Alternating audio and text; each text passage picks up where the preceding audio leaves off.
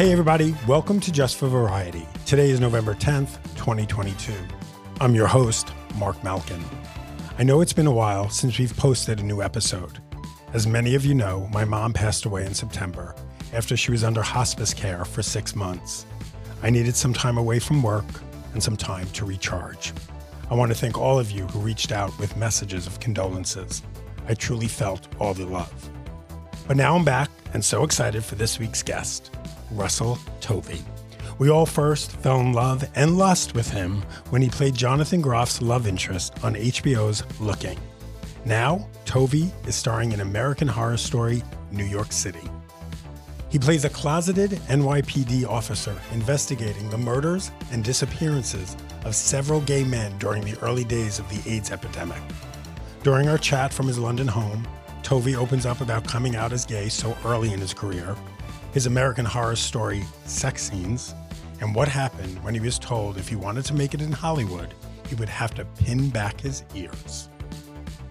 But before we get to Mr. Tovey, let's take a look at this week's Just for Variety column.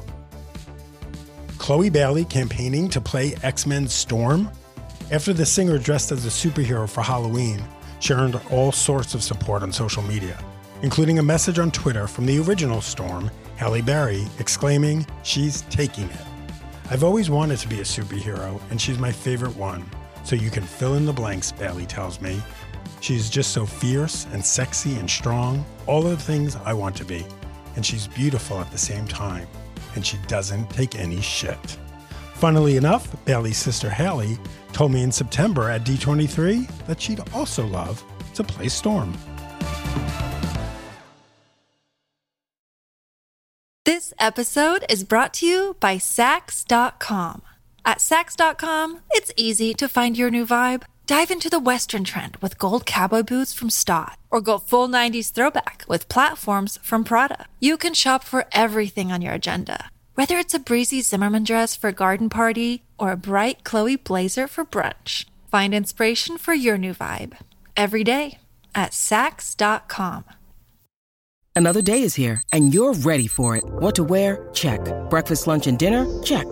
Planning for what's next and how to save for it? That's where Bank of America can help. For your financial to-dos, Bank of America has experts ready to help get you closer to your goals.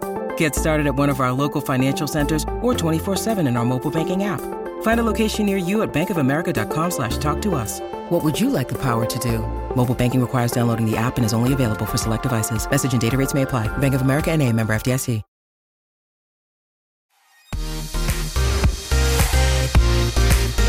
Welcome back to Just for Variety. I'm talking to Russell Tovey. He stars in Ryan Murphy's American Horror Story, New York City. The cast also includes Joe Mantello, Charlie Carver, and Zachary Quinto. This installment of the AHS anthology takes place in New York City during the early days of the AIDS epidemic. Tovey plays a closeted cop investigating the murders of several gay men. The show is a sexy horror thriller that has not only me, but all of my friends buzzing, especially when they see Tovey in leather gear. Here's Russell Tovey. Hi. Hi.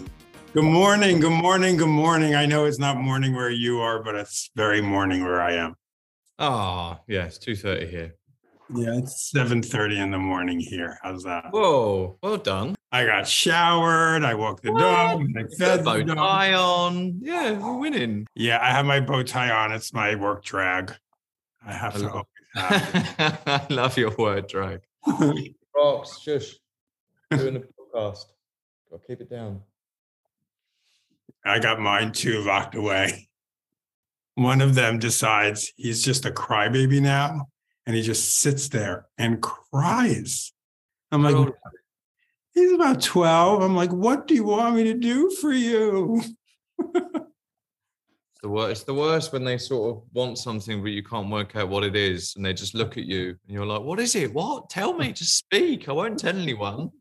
Right. It's like, and there's a moment where you're like, maybe they will speak. Yeah.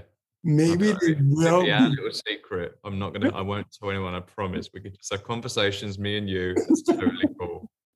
Well, Russell, I'm so happy to meet you. I've been a fan for a very long time.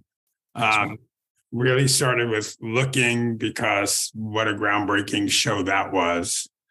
And now American Horror Story. What do you say? I love it. It freaks me out. Why do I love it? Because it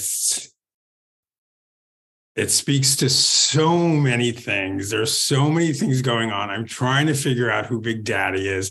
Is Big Daddy just AIDS? Is Big Daddy just homophobia? Is Big Daddy real? Is Big Daddy not real? So it's just, it's this incredible, incredible series. So congratulations on all of it. Thank you very, very much. It's always lovely when people talk about Looking. That was one of the jobs that meant so much to me. And I was so happy when I was making that, coming into the first season. Well, I originally screen tested alongside Jonathan Groff for the Patrick role.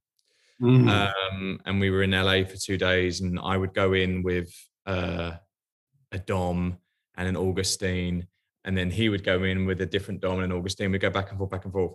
And then I didn't, the thing is, when you do screen tests, you probably know this, but people listening, you sign up to the show. So if they say you've got the job, you're automatically locked into a contract. It's like, if you did a screen test, you're going to do this. So I'd already signed up.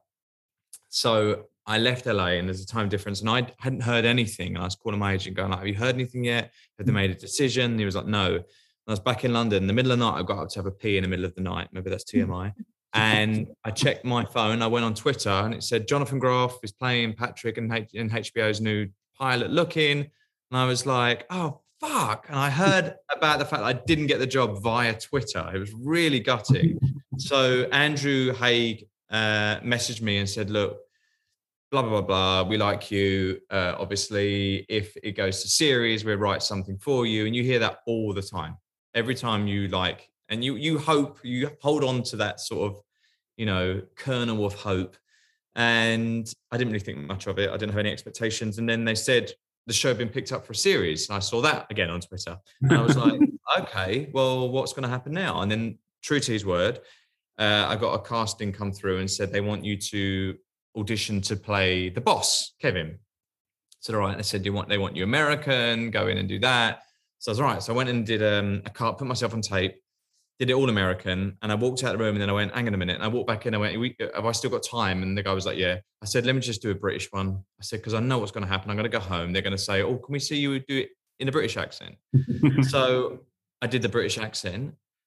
I sort of went, oh, hello, Patrick. How are you? Good. It's good to see you, Patrick. Anyway, take care, sort of stuff. Left. Then they came back and they were like, we love the bread. We want the bread. And I was like, oh, shit. So I went into season one of Looking, and I was recurring. So I wasn't a regular. And I remember my agent at the time was like, just make them fall in love with you. So they have to make you a regular. And I was like, okay. So I was determined. I was like, I'm going to make this character. And, and a lot of it was improv. And improv is really my wheelhouse. I love improv. So the way that it was written, there were beautifully crafted scenes. They allowed space for improvisation. So I jumped into them spaces. That's somewhere where I thrive. So they liked me. And as the show was going on, my character's becoming more present in Patrick's life. And then season two, they were like, let's make it regular. So I was like, sign me up for years. And then we had season two, and then they were like, well, that's it. It's done. It's like, oh no. God, I was ready to spend 5 years in San Francisco. I was having the time of my life. I was living at a friend's house in the Castro. I was like, I made loads of mates there. I loved it. And then they said, we're going to do the film. And I was doing a play on Broadway. I was doing, A View from the Bridge, Arthur Miller's A View from the Bridge, and my hair was blonde because I was bright blonde. So then when I came back for the film, I suddenly had this blonde hair, and I was like, how are we going to explain this? And I said, well, like, Kevin's had a breakdown. He's that bit older. That's what every gay man does at a certain age. They dye their hair blonde. Oh, Kevin, Russell! Kevin, are you blonde? I dyed my hair blonde. I can't see you properly on the Zoom. See, this is white. Just the tips though, right? Frosting. No. My husband is a hair colorist, and we went blonde for a while. I hate you right now. Well, you must be having a breakdown, because that's what I sort of said about my character. So then I came back and did the film. And then it's one of them shows that I can watch as a fan and love it, even though I'm in it. I can see myself, but I can absolutely see the world. And I'm obsessed with everybody in it and the story. And, you know, Lauren Wiedman, I think, is so underrated, who played Doris. I think she's just incredible. And she's been on my podcast, Talk Art, and she makes incredible artworks, and she's an amazing person.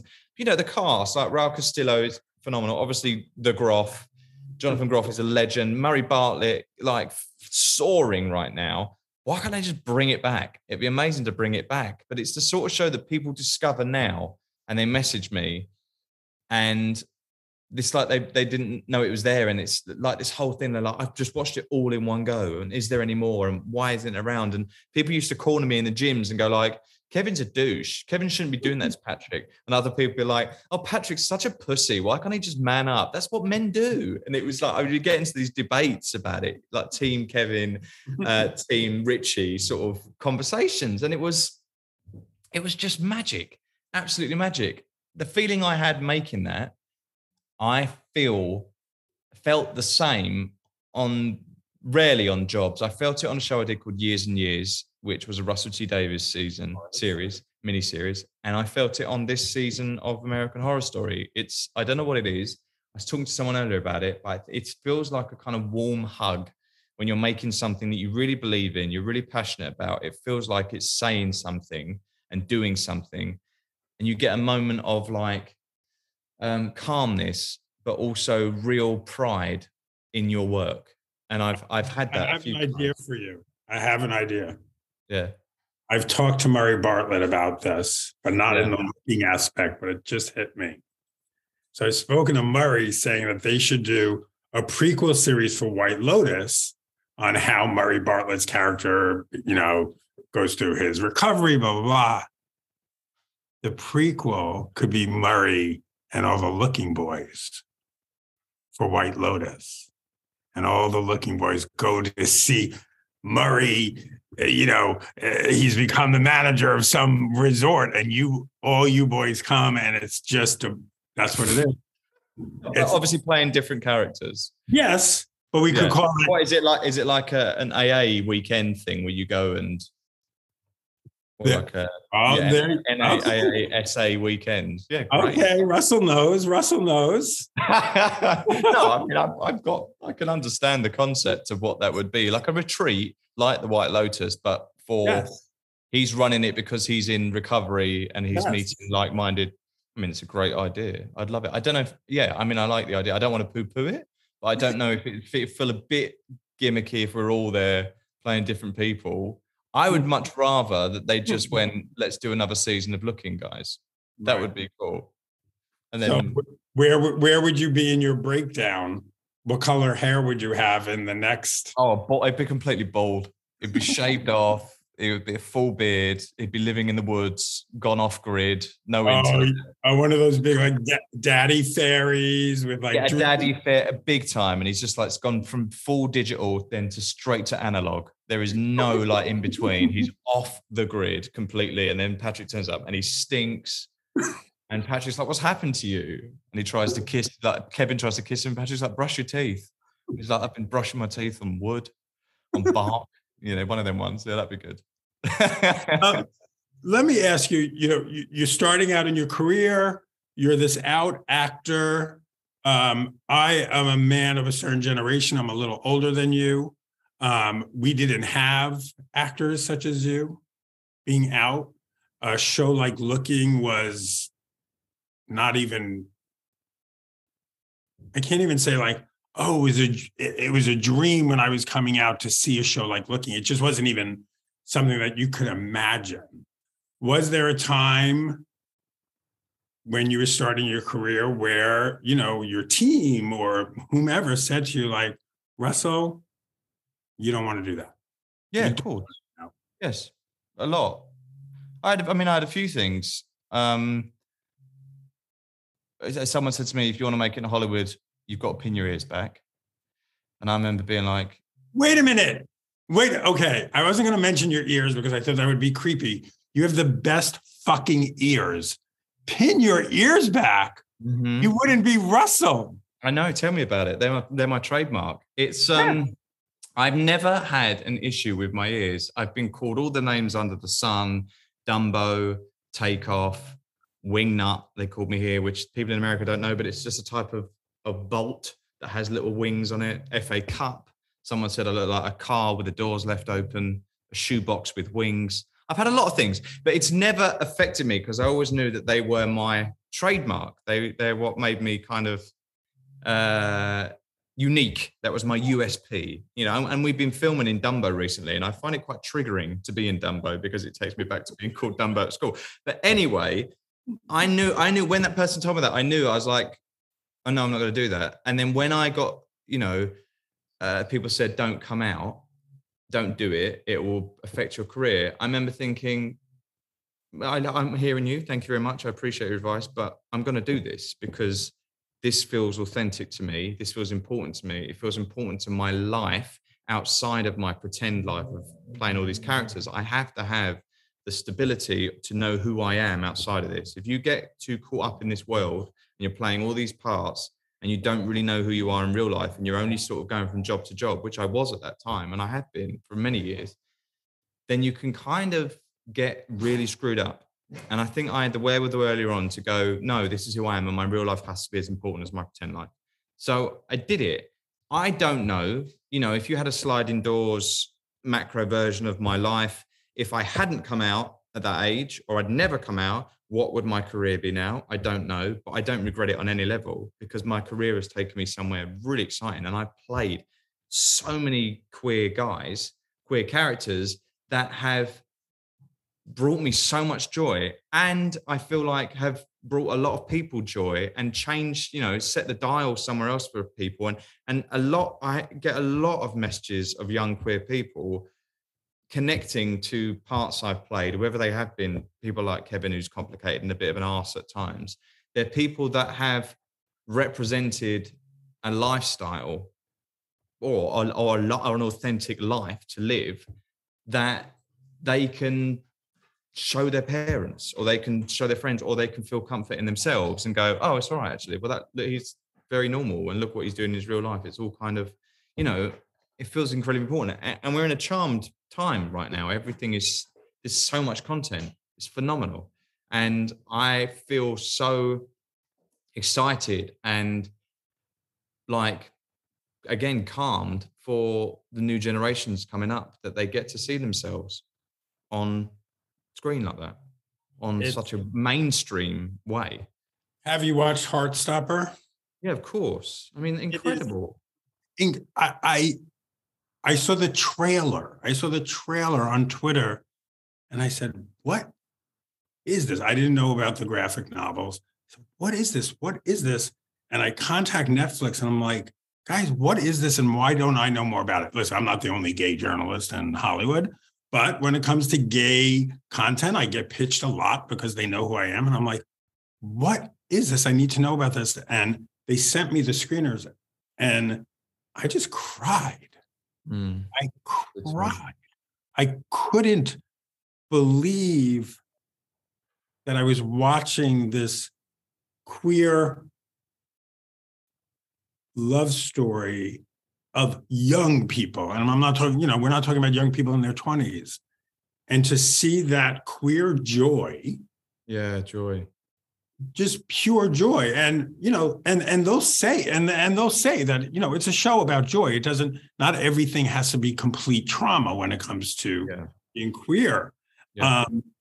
And I've said it to all the actors. I've said it to Alice, those shows like Looking save lives. I don't say that lightly. I say that with all my heart. And I say that to you as a show like Looking, I was way out of a closet by the time Looking came out, but there are people who are watching it for the first time are literally saying, I'm not alone. Yes. Yeah. You've just given me goosebumps. It's, imagine if we had that content when we were younger I mean, I honestly, and I come from a very gay family. My mom, my late mom, was a lesbian. She had two brothers who both died of AIDS.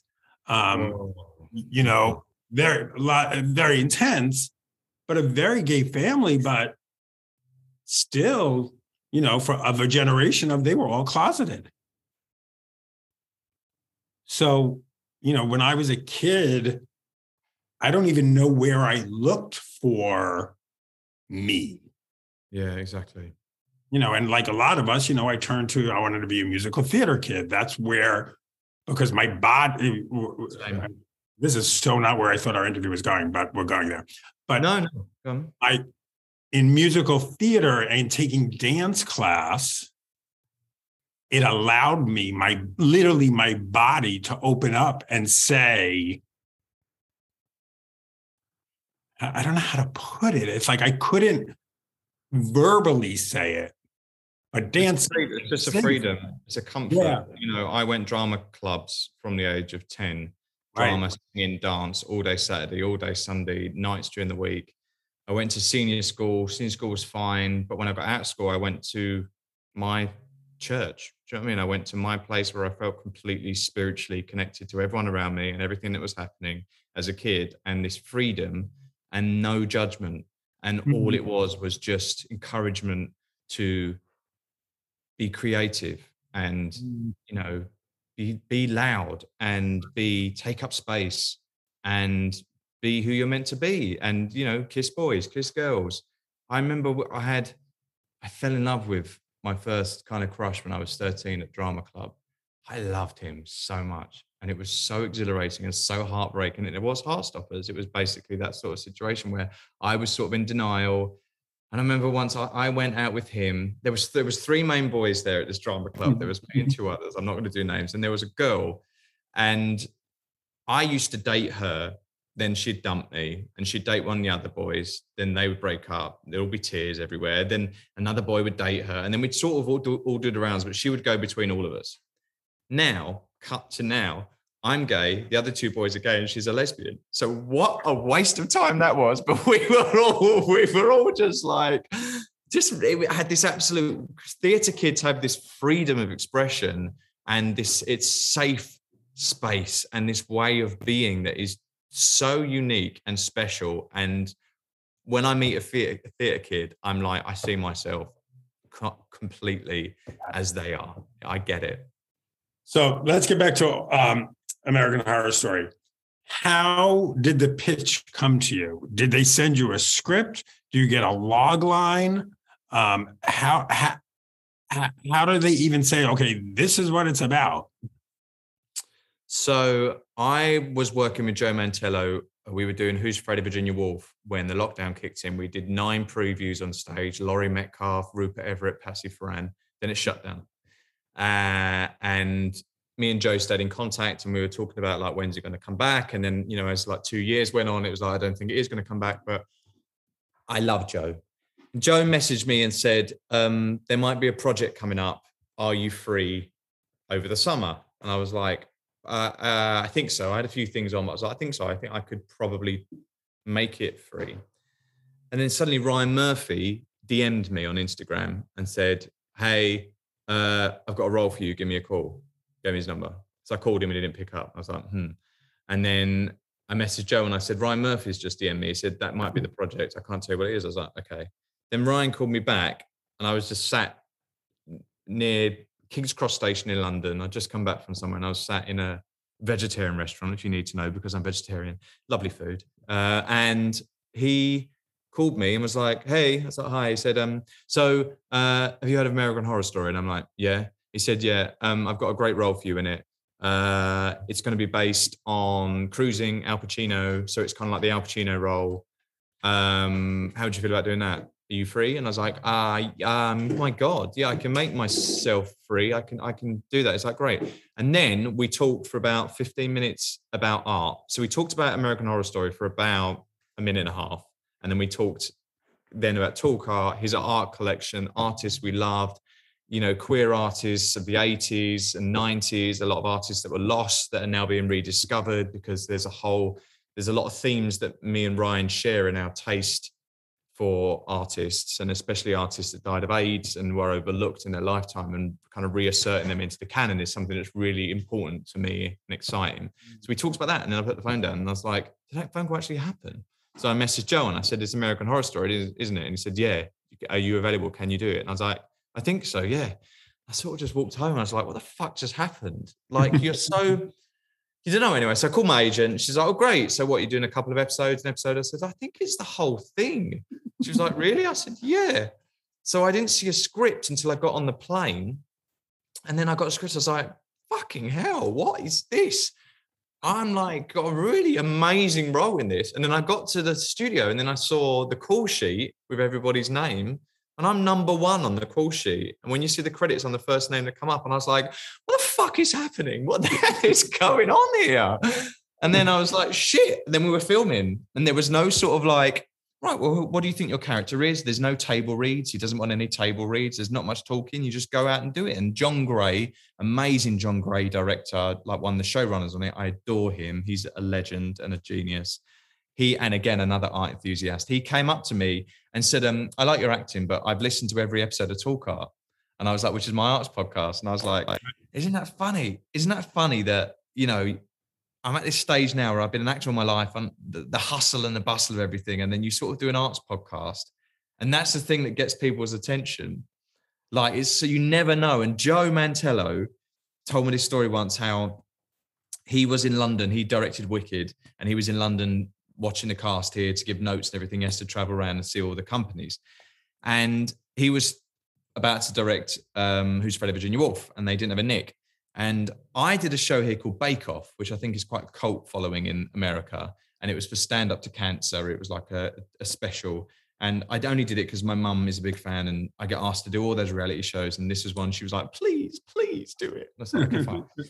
And they had a spin-off called Extra Slice, where people would go on, and whoever got kicked off on that week on the regular Bake Off would go on this reality TV show and make a cake, and we'd all sort of talk about what happened in the tent that day.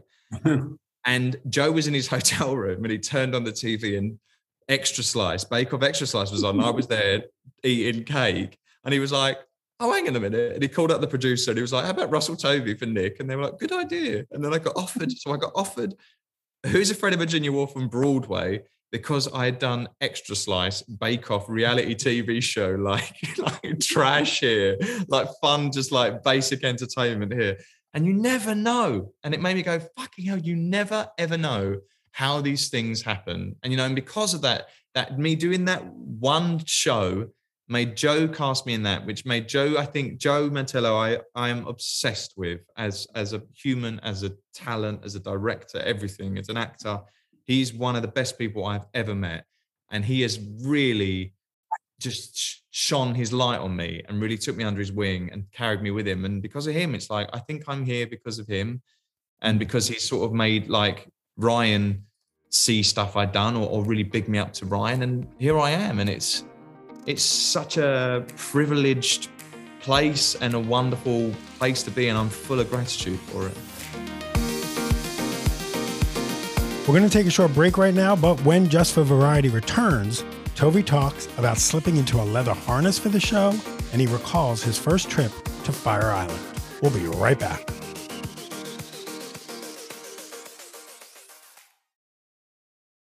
This episode is brought to you by Saks.com. At Saks.com, it's easy to find your new vibe. Dive into the Western trend with gold cowboy boots from Staud, or go full 90s throwback with platforms from Prada. You can shop for everything on your agenda, whether it's a breezy Zimmermann dress for a garden party or a bright Chloe blazer for brunch. Find inspiration for your new vibe every day at Saks.com.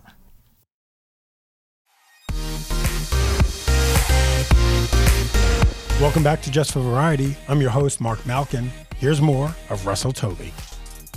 What is it like you're on set and you have to put on a harness in front of the cast and crew? You're putting on this leather harness and getting in gear.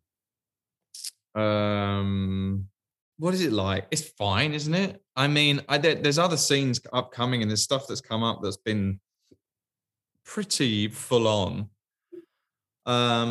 You know, I actually said at the beginning, I was like, I went and got my vaccine when monkeypox came up. I went and got my vaccine because, you know, I'm making out, I'm in a relationship in the UK, and I don't make a habit of going out and kissing other people, but suddenly off of my job, I'm kissing lots of guys, and you're a bit like, oh shit, I need to go and get vaccinated. So the only place they had it was Fire Island, and I'd never been. So my first ever experience of Fire Island was going to get the monkeypox vaccine. What? I was like, I had the vaccine, I swam in the sea, I had some lunch, got back on the ferry. And I was like, this is a lovely way to get a vaccine. Everyone should do it this way. But it was, once you get over the initial, like, every time you do a job, like I always get jobs where I make out with a lot of people. I'm always having sex and stuff on screen. My mum, bless her, has seen me have sex in multiple ways, and she's seen me die hundreds of times. So I feel sorry for her that she's seen sex and death through my eyes a lot. But it's fine. I mean, the crew was brilliant. Again, it's one of them jobs where everybody wanted to be there. Everybody believed in the project. There was so much support. I guess the only thing comes down to your own personal anxieties about what you look like, you know, because it's very revealing, and all them sort of scenes stay on the internet forever, get screen grabbed and made into memes. Forever. And it's like, okay, what can I do? What can I do about that? Can't do anything. It is what it is. You just got to commit to the role, commit to the character. And I believe, you know, Patrick, who I'm now playing, which is weird from Looking, being in love with a Patrick, and now I am a Patrick. That's his truth. You know what I mean? That's who he, that's his kink. That's his thing. He loved it. So you have to commit to it. I mean, there's the one scene with the one guy when you put the knife in the wall and you lick his back. And I was like, Russell is really committed to licking. Well, that was an actor called Zach Miser, who's awesome as well. He came on, very cool, identifies as heterosexual. So a part of me was like, how's this going to be? Because I would never, you know, we have intimacy coordinators on set now. This is a new thing. But my fear, and I guess anybody's fear when you do sex scenes, is that the other person feels uncomfortable or taken advantage of. Right. That would be horrific. It's never happened to me, thank God. But you don't want that to be in a situation, which is why there's now these precautionary people that are employed to stop that from happening. But anyway, there is an anxiety that kicks in that you go, this is a straight guy, I'm a gay guy, openly, and we're going to be kissing now. And we did it, and then his tongue slipped in, and then they cut. And he went to me, he was like, I just slipped my tongue in there. And I said, yeah. He said, is that all right? I said, if it's all right with you. And he said, yeah. I went, okay, great.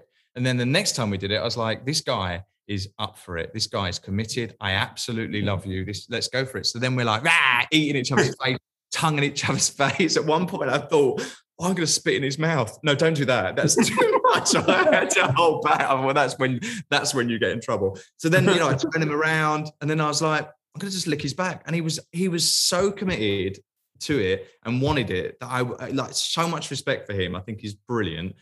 And, you know, and he only comes in for a small bit, and you think, is he the killer? No, he's not the killer. And my character thinks he is. Then he's turned on by the situation. Then you then imagine, you know, I get the whip out, I go crazy on his back, and you just sort of imagine then what kind of continues from there. But that was like, you know, doing that in front of a crew again and going for it, I felt really safe. Mm-hmm. And he felt safe. And that's the best environment to make them sort of decisions. And I know myself, and Joe Mantello said it as well. He's like, you know, we have so much intimacy, and we have the coordinator there. And we both say to him, there is nothing that Joe can do right now. And he said, there's nothing that Russell could do right now that's going to upset me, offend me, make me feel uncomfortable. We're in this together. We're committed. We care and respect about each other. So let's go for this and make this the best it can be. Hmm. Why do you think people want to watch shows like American Horror Story, where there's really not that much joy in the story? It's an interesting question. Why would you want to watch something that has got much joy? Well, I mean, thrillers and horrors are, you know, the bedrock of entertainment. It's Halloween. We love to be scared. We love, you know, one of the things that I discovered as a kid, which I used to do Ouija boards as a kid, we used to draw them and put a glass over and say the rhyme and then just absolutely shit yourself and think you're being haunted. And then discovering that you guys over there have a board game that's actually made that you can get from a toy shop. Yep. That's a Ouija board. That, I remember, blew my mind as a kid. I can't believe that that's a thing, but it's obviously embedded in us, is this folklore, is horror, is the worst, you know, what can humanity do? What's humanity been through? It's a fascination. We're obsessed with witches because of the darkness. We're obsessed with vampires and goblins and trolls and werewolves because everybody's full of dark and light. We have good stuff. We have bad stuff. Everyone has thoughts that creep into their mind. Everyone has positive things that they put out in the world. We all have these things. So, you know, it's part of the human condition. And for some reason, we want to see the dark side of the moon. We have a fascination with what the fuck is under that rock. You know, you want to lift it up. So this show is also, you know, so heavily rooted in folklore, in stories, storytelling. They've been handed down. Witches is such a fascinating time in history. Witch hunting, warlock hunting. What, you know, and again, you know, the metaphors of witch hunting during the McCarthy era, all these sort of things, they all play into the psyche of America, or they all play into the psyche of, you know, Eurocentric history. This kind of, it's scary. It's scary. What was that? What is that? And this is what the show taps into on every season. But what we have with this season is we have these elements. We, as you're saying, we have Big Daddy, we have this killer on the loose, we have lots of things, but the biggest horror of everything is AIDS. So outside of everything, AIDS, what was more and what is more and what has been more cruel and terrifying for the world, especially for our community, than AIDS, the fear of that. And this is a show that's post-Stonewall, pre-AIDS New York, at a time when there's a freedom and there's, you know, rights are being made and broken and then like fought for, but there is a potential for freedom. Mm. And then bang, AIDS comes in and it's like, it absolutely decimates and breaks the spirit and destroys the community. The community rallies, but it's, we all have inherited trauma now because of what we've gone through. Is anybody coming up and coming out, they have to know their history. But for my generation, your generation, you, like especially you were saying about you, because you've been so close to AIDS, we have an inherited trauma. When you come out, I think my mum was like, I'm worried you're going to get AIDS and die. That's just what it is. But now we have a generation where we're able to talk about that time period in history as something that is the past. It isn't so present. Making a show like this 10 years ago, impossible. People were still dying. You couldn't, do you know what I mean? It's like now we've got PrEP. We're in a situation medically where there is a safety net. People are living positive. They're undetectable. They can have absolutely exactly the same life as anyone else. If they're negative, they can go on PrEP. They can absolutely protect themselves. We've had enough time now to recognize that there is a world without AIDS. So we can really explore this art form, this period in history. But it is triggering and traumatizing. And I have noticed a lot of people have been like, this is a hard fucking watch. But they always are. It's a Sin come out. That was a hard fucking watch. And that was, you know, a lot amazing. Yeah. A lot of AIDS shows, a lot of AIDS like themed pieces have been very America centric. You know, growing up, Normal Heart, Angels in America, of course. These shows have Philadelphia. These shows have all been, and the American story. We haven't really had the British story. We had Freddie Mercury who died. That was a big deal, but we haven't had it. And then It's a Sin come out, and now we have our British AIDS narrative. Yeah. We're seeing it, and it was so powerful. I could cry now thinking about it. It was, and so important and so needed for people that are starting to forget or are unaware that it needs to be told. This is a moment in history and for our community that we have to keep telling these stories, which is why that the artist that died is so important for me, to tell their stories and to represent them in some ways, because we're standing on their shoulders. Yeah, so, I mean, after seeing It's a Sin, and you know, I said to Ryan, I interviewed everyone involved, and I said to Russell, I said, I've never seen something that's, I don't want to say represented, because that sounds even trite, that captured the early days of the epidemic like It's a Sin. None of the American projects, nothing captured it. He did it so, I hate to say brilliantly, because that makes it sound like, yeah, like you. I mean, I was brought to tears. I just cried. My husband and I sat on the couch and just cried. Yeah. Just cried. So let's talk about... one little fact on that he said to me that made me cry now thinking about it. I did... they had a screening at the New York space, and I did a Zoom interview. I kind of chaired an interview, and Russell said that the character Richie Tozer, which is who Ollie plays... Oh. He said that was based on my name, Russell Tovey, RT. He said he wanted to find someone who was like an actor in it, who was kind of open and happy, and, you know, and he thought of me. And so he said that he named Richie Tozer after me, Russell Tovey, which which blew my mind, which was just the most, I was like, after that, I was like, I can't even do this interview anymore. That's just beyond. Like, I mean, the hairs on my arms are standing up. That's just incredible. Mm-hmm. So you have another book coming out. I do, yeah. So we had Talk Art Book 1 that was out during the pandemic, and we were a Sunday Times bestseller here, which was incredibly exciting for an art book is sort of unheard of, apparently. David Hockney had the last one, so we're pretty big-headed.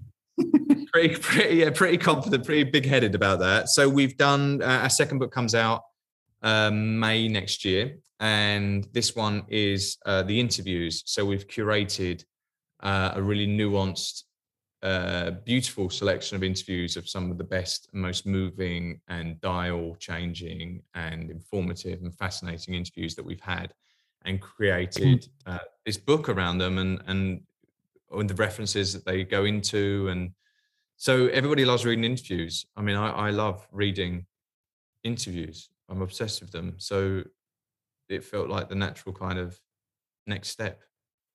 Russell, I'm so jealous of you, because you know, I was an art history minor in college. I was journalism major, art history minor. So art has always been something I've been drawn to, but I never know and have never known what to do with it. Mm. Like, I feel like, and you've probably heard this, it's like, I'm too scared of not knowing enough. Mm-hmm. So who am I?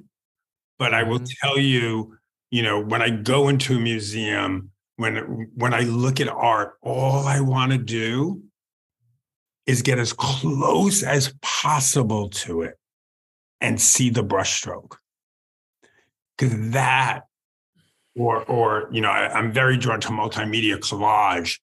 I want to see the glue that's holding it together, knowing that there was an artist with his or her hand putting that glue or putting that. Where are you? Are you in New York? Los Angeles. Oh, you're in Los Angeles. Do you know an artist who died called Joe Brainard? No. He's got a solo up at Tibor Dinaghi Gallery in New York. Okay. He was an artist that was part of the scene around the same time as like Peter Hoojar and David Wojnarowicz. Mm-hmm. And he's again been an artist that's sort of overlooked. Arch Connolly, that sort of that generation. Right. And they've got to show up in a minute, but he makes a lot of collage works and cut-out pieces. I think you'll really like his work. Check it out. But I know what you mean. It's, you know, when we started, Rob, who's my podcast partner, was saying like, what are we doing? We're not allowed to be doing this. And so many people would be like, why are you doing this? And you shouldn't be, you should only be talking to artists, and you shouldn't be talking to celebrities. You shouldn't be talking to people who aren't in the art world. It has to be really, I was like, no, but the whole point, that makes it really exclusive. We're not exclusive, we're inclusive. We're going to have no hierarchy. We're going to put these interviews out. And we're not saying this interview is more important because this artist is famous than this artist is just emerging. It's about a conversation of art with everybody, because art is for everyone. It's all there for us. Artists want to connect to everybody. They're not just making it the best artists. They're not just making it for, you know, rich collectors to put in a vault. They're making it because they can't, because words aren't enough. So they make art so they can get it out there. Mm. And people listen to it. And now, like, my mum listens to every single episode, and she'll call me up and be like, oh, I like that one. And I know that we did well because it's connected. And I'll start going around museums now with my mum. And they're like, the last year and a half, 2 years, I've noticed it. And she'd be like, oh, I like that. That reminds me of that artist you had on, because they like them, don't they? And they knew that. I know that they knew it. And she's making links with art history, with contemporary art, with, you know, what these artists are referencing, why they use a certain medium, what the surface means on that one. She's built an art vocabulary. And now that my parents are buying art, they kind of go out, my mum's going, I got this because it reminded me of this, or I listened to that one and I went to that gallery and I said, have you got any of this available? And they've shown me this, what do you think? And I'd be like, mum, this is amazing. And I'm like, that is the audience. And that's not patronizing to my mum. That's nice. Just like, that's who we're connecting to. And on top of that, within the art world, who we do want to impress, they are impressed, they are listening. But for everybody else, it's completely like involving, it's completely accessible and non-academic, non-hierarchical. It's just a celebration. Oh, I love that. And last question for you. I know I'm keeping you over time. The one role you would love to play one day, is there an established role? Is it a superhero? Is it a Shakespeare role? Russell Tovey, your agent, your manager comes to you and says, someone has just come to us with a shitload of money. You could play whatever you want. What would that be? Well, I know what it is, and I'm not going to say because I don't want to jinx it, but I'm hoping it will be something that can be discussed further soon. But that is sort of, there is something bubbling, hopefully. I got asked, Ryan Murphy asked me, we was out for dinner one night, and he said, who do you want to work with? And I was kind of stumped, and I felt really kind of in the moment quite shaken and like, come on, Russell, think of a fucking name. Think of who you want to work with. My mind went completely blank. And I sort of said, I like Emma Stone. And he was like, yeah, I like Emma Stone. And I was like, yeah. And I thought, why am I? I mean, I do like Emma Stone, but I'm like, why am I? I couldn't think of anything in the moment. I wasn't like, ugh. And I went away and I was kicking myself. And I said, thought, no, because that's not how I think. I don't think about, I want to work with that actor. I think I want to play this part. I want to do this scene. And I went back to him, I said, I came back with a really kind of simple response to your question. And I feel like I could have been more articulate in that moment. I said, I don't think like that. I think about what scenes I want to play. And I want to do everything that explores the domestic. I love mother-son relationships. I love love. I love emotion.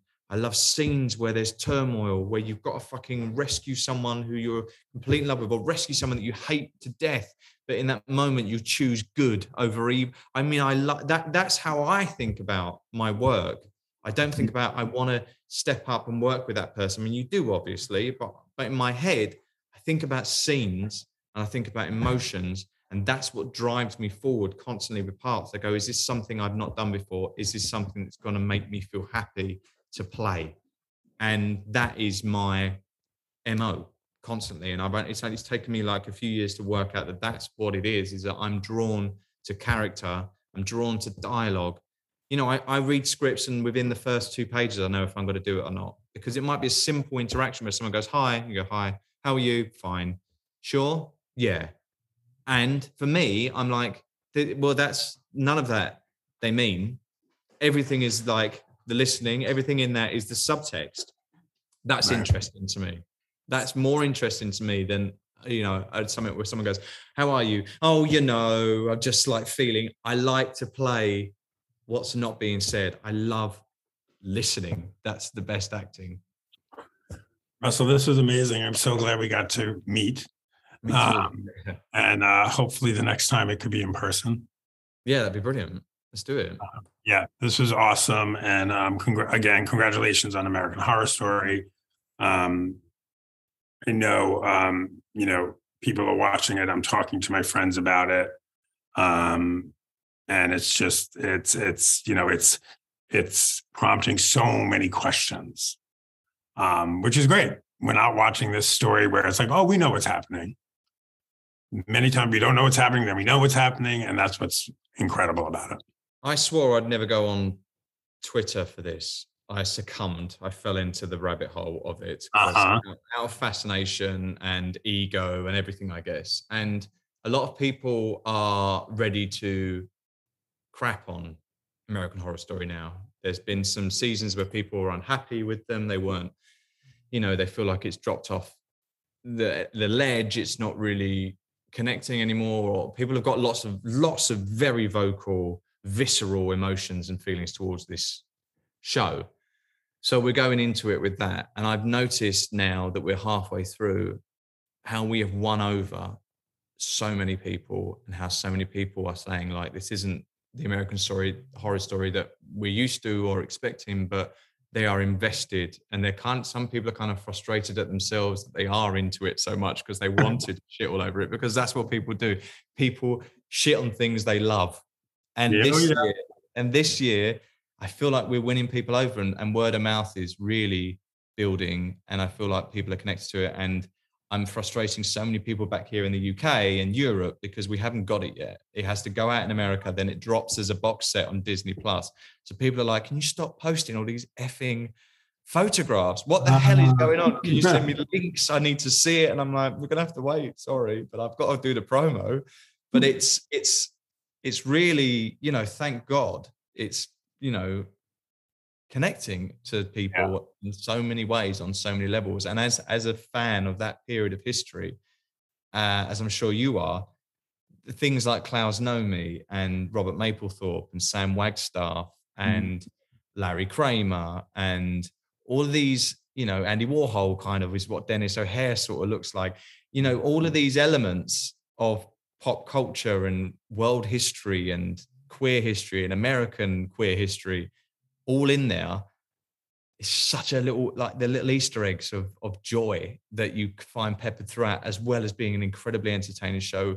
And Sandra Bernhardt's in it, and Patti LuPone, and it's just like Zach Quinto, Isaac Powell's amazing, Charlie Carver's a genius. It's just like, I don't want. Have I missed anyone out now? No. Joe, obviously Joe Mantello is like my hero. It's just, it's been the best thing ever. And we spent some time in Fire Island. And we all lived in a house together, all the actors, which would be unheard of, like, and could have been horrific. Leslie Grossman, I'm obsessed with as well. She is heaven. It was just the most joyful experience. And we were all so connected and so queer and happy to be doing this project that it was one, what I started off at the beginning saying, it was one of these kind of pride cuddles where you just feel really thankful for where you're at. I know your team's going to kill me because I have to ask one more question now. And then I promise I'll stop. Is there a part of you, especially with your, you know, your investment in art, is there a part of you that I don't know if jealous is the right word, but like I think about it, like I look at a Mapplethorpe photo and I'm like, God, I wish I had a Mapplethorpe to photograph me. You wish that he was still around to photograph you, you mean? Yeah. You know? Well, I mean, I went to the Keith Haring Foundation recently, and Gil Vasquez, who runs it, came on Talkart. It's an amazing episode. And I walked around his old studio and I felt inspired, but I just felt so sad because I thought we would have got on really well. Right. I would have fucking loved to have hung out with Keith Haring. That would have just been the best. And yeah, I know exactly what you mean. It's like these storytellers, these true artists, these people that changed the world, not just like art. They changed the world. Were taken far too soon. How inspiring that, you know, Keith Haring died in 1990. Like 30 years later, he's even more relevant than he was. And yep. the forward thinking, he died at 30 years old. What he achieved. Mm. Unbelievable. And I feel a connection to him so much. He's like alive for me. Mm-hmm. That, yeah. So even though they're past, they're so alive. They're even more alive than some people that are alive. Do you know what I mean? It's like, it's incredible. Again, also, thank you so much. This was wonderful. Cheers. And have a wonderful afternoon. I'm going to go continue my morning. And like I said, hopefully next time when we get to meet in person, it'll be in person. Yeah, I'd love that. It's been awesome. A pleasure talking to you, Mark. Thank you. That's it for this week's Just for Variety. Thanks for listening. Until the next time, don't forget to follow me on Twitter and Instagram at Mark Malkin. And for all your breaking and exclusive Hollywood news, go to Variety.com. See you soon.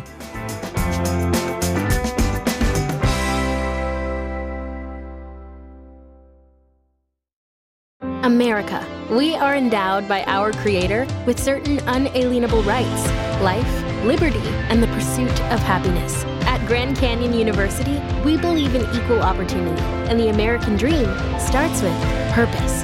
By honoring your career calling, you impact your family, your friends, and your community. The pursuit to serve others is yours. Find your purpose at Grand Canyon University. Private, Christian, affordable. Visit gcu.edu.